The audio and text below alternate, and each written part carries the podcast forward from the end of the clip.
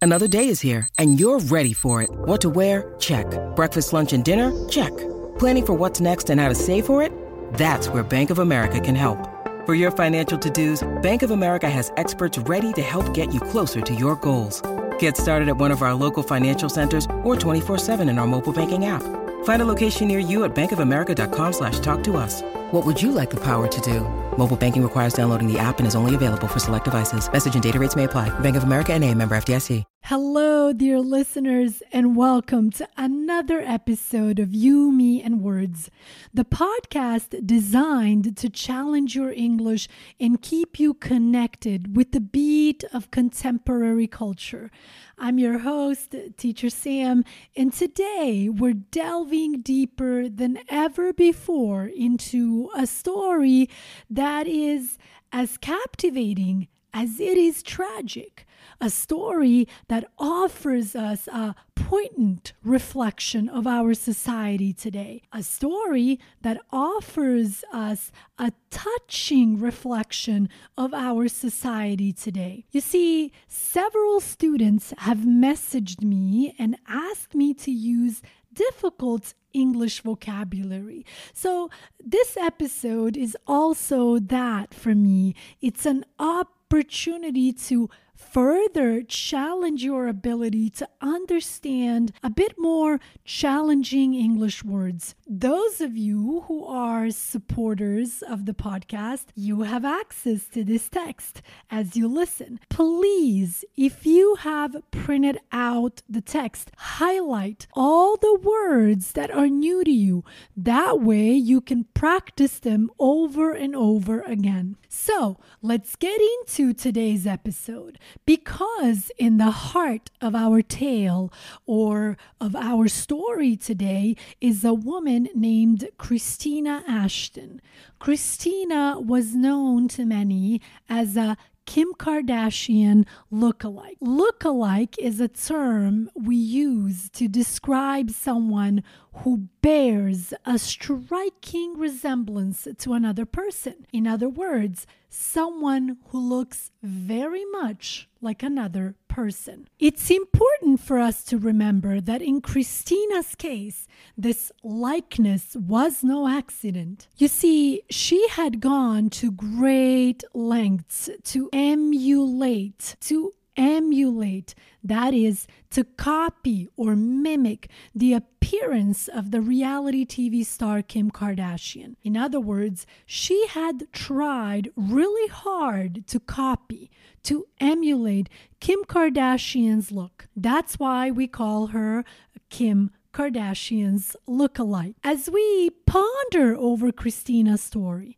in other words, as we think about Christina's story, let's not lose sight of the broader picture. In other words, let's not lose focus of the bigger picture, which asks the following question What makes some of us seek so passionately to mirror the looks of celebrities? What's driving this captivating urge? In other words, what motivates people to try and look like famous people? Is it our insecurities about our own appearance? Uh, could it be societal pressures to adhere to an often narrow definition of beauty? Is it our insecurities about our own appearance? Could it be societal pressures to adhere to adhere to an often narrow definition of beauty.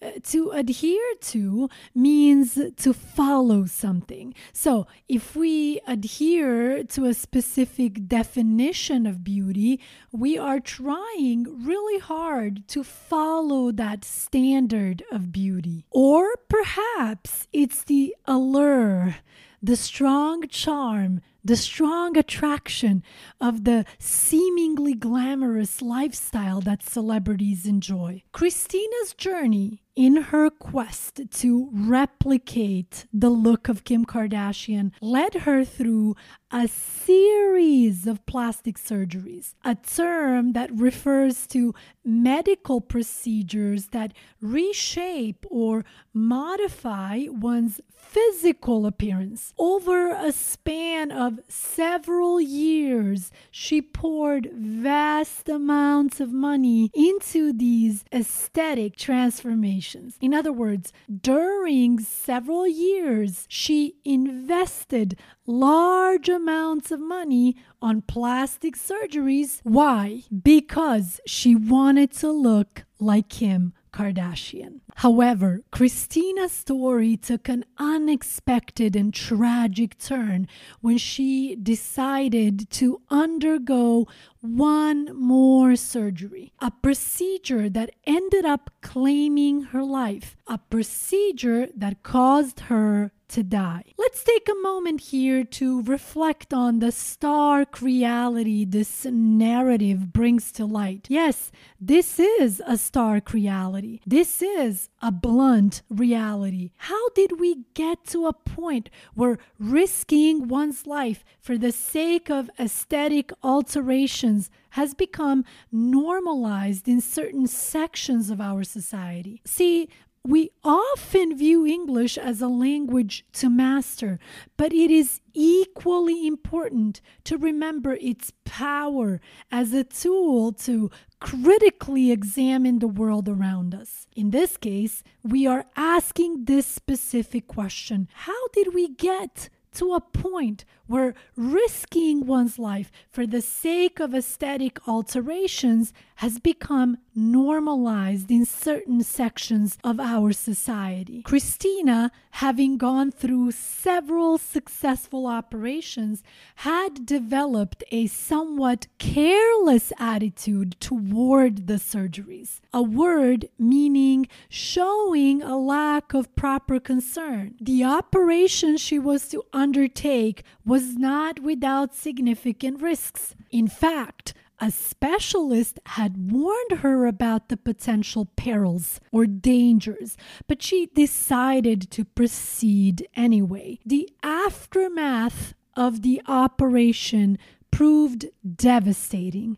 The results of the operation proved devastating. Christina suffered from severe complications that her body wasn't able to handle. Despite all the efforts of the medical team, Christina couldn't overcome these complications and succumbed, succumbed, or gave in to them. Her pursuit of an idealized beauty had met with a terribly untimely end. She was only 34 years old when she died. Yet, Christina's story is about more than just one person's fatal pursuit of a celebrity look-alike status. It's a mirror reflecting our society's sometimes twisted relationship with physical beauty, the value we attach to bearing a resemblance to celebrities,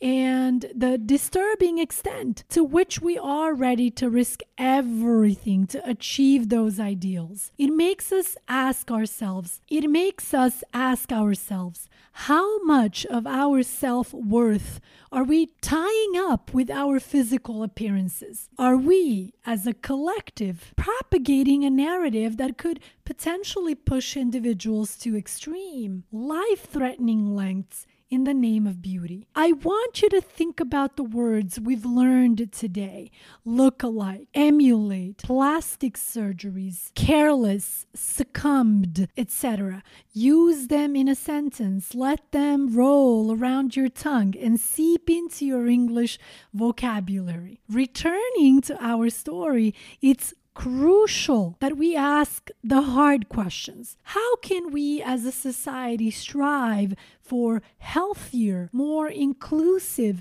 standards of beauty that do not enforce harmful ideals onto individuals? Can we shift the dialogue around beauty to be more focused on one's personal comfort and individuality rather than fitting a celebrity's mold? Are we, as we navigate Christina's tale, we're not just telling her story, we're asking ourselves, as individuals, as communities, as societies, what we value, what we aspire to, and at what cost. It's a reflection of our collective psyche and it nudges us to question, to wonder, and hopefully to change. As we wrap up this episode, let's remember that our journey with English is not just about acquiring a language, it's about learning to use this tool to question, to understand, and to